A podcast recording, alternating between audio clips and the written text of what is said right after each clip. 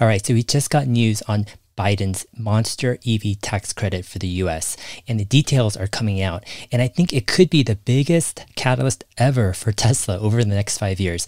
I want to dive into what it means for Tesla and the future of EVs. All right, so the Senate Finance Committee has advanced the Clean Energy for America Act. So this is a committee action. It passed with a 14 to 14 vote.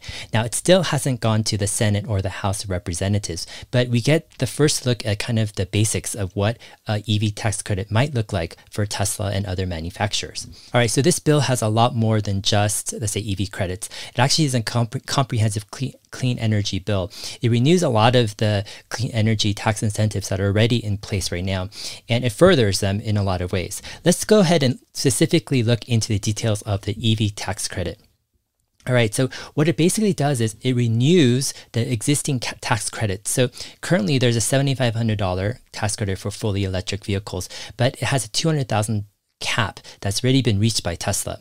And so what this proposal does is first it renews right that um, EV tax credit and removes the cap. Let's look at some of the details of what it does exactly. So the most important thing I think is what is a cap? When does this expire? And here it says, in consultation with the Secretary of Transportation, if they determine that the total annual sales of new qualified fuel cell vehicles and plug-in electric vehicles in the US exceed 50% of the total annual sales of new passenger vehicles in the US, then the amount of the EV credit is reduced by 25% for that second calendar year and 50% for the next calendar year. And then it completely phases out. So this is completely mind boggling. I'm going to, I'm going to share more of the details and ramifications um, after looking at a few more links.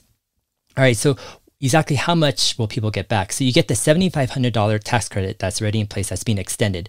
And then you get an additional $2,500 uh, tax credit if the car has been assembled in the US. And then you get another 25 thousand uh, tax credit if the vehicle has been assembled by union labor, right? And this is an, an amendment that's kind of been added by the uh, senator of Michigan, right? And so obviously it, it, it uh, meets and appeases some of the Ford and GM folks out there.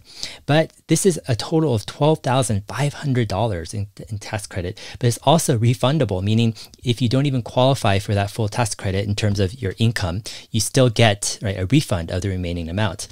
And the last thing is there's a vehicle price limitation, and that is $80,000, right? MSRP or less. So this is fantastic for Tesla because even the low end Model S could probably um, uh, fit into this. And Tesla might even, you know, work out some other things as well. All right, so when does this tax credit actually begin according to this proposal? It actually says the elimination of the per manufacturer cap is effective for vehicles sold after May 24th, 2021. So it's actually going to be actually retroactive after, let's say, the bill, if this bill passes, which is going to be amazing. And um, if the vehicle is purchased after December 31st, 2021, it could be eligible for the refundable personal income tax credit. So, what does all this mean? If this bill actually can pass the Senate and the House in the US, then all Tesla cars under $80,000 MSRP will get a $10,000 tax credit. And even if you don't have $10,000 in tax liability for that year, the tax credit is actually refundable, which is amazing. Further, there is no immediate cap or expiration to the tax credit. They're going to wait until all new cars sold in the US, at least 50% are electric or clean energy, and then they're going to partially uh, reduce the test cars over the next few years after that.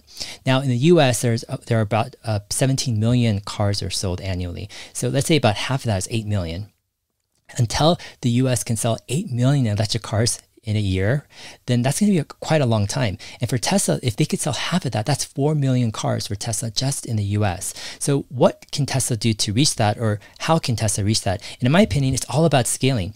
We're basically finding ourselves in a situation, if this bill passes, of unlimited demand for Tesla's vehicles.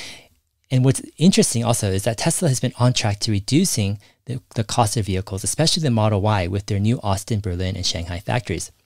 I was actually forecasting that Tesla could probably sell a new Model Y standard range, right, with no options for $35,000 after their new Austin and Berlin factories fully ramp. But if you take this $10,000 tax credit on top of that, that's $25,000. Who wouldn't want a $25,000 new standard range Model Y car? Like this would just take over the auto industry completely. Now, if this is the case, Tesla won't even need to right, produce a $25,000 Tesla in the US.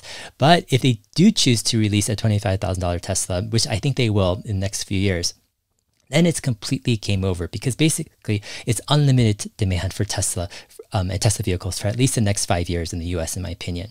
All right, so what does this bill specifically mean for Tesla? First off, this bill still needs to pass the Senate and House, but if it does, number one, Tesla can raise their prices because they have such limited supply. They're production constrained, and if they raise their prices, this will increase their margins and increase their profitability, overall making their business much stronger.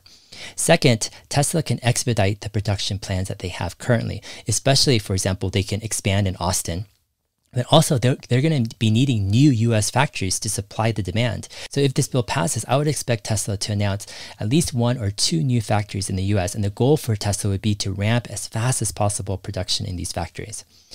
All right, lastly, I think what happens for Tesla with this bill is that Tesla could actually focus on supplying the US and its market because it's the most lucrative market, it's the closest to them. Sure, Tesla has markets all over the world, but this is going to put, uh, put Tesla into a situation where they're going to be extremely production supplied for many, many years to come. Further, I think it raises the possibility of Tesla hitting their 20 million vehicle goal by 2030. And I think it pushes Tesla faster on the road to becoming the world's most valuable company.